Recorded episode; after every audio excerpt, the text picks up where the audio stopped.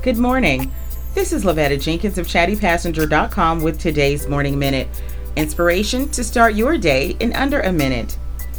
Today's quote for Black History Month comes from Nikki Giovanni, and it says, Deal with yourself as an individual, worthy of respect, and make everyone else deal with you the same way. Listen, people are only going to treat you the way you treat yourself and the way you allow yourself to be treated.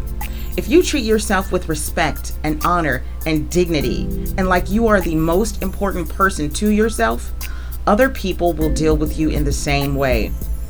You cannot get respect if you first do not respect yourself. I want you to know today stop discounting yourself, stop looking down on yourself, and give yourself the highest esteem. This has been Lavetta Jenkins of chattypassenger.com with today's Morning Minute. I'll see you tomorrow.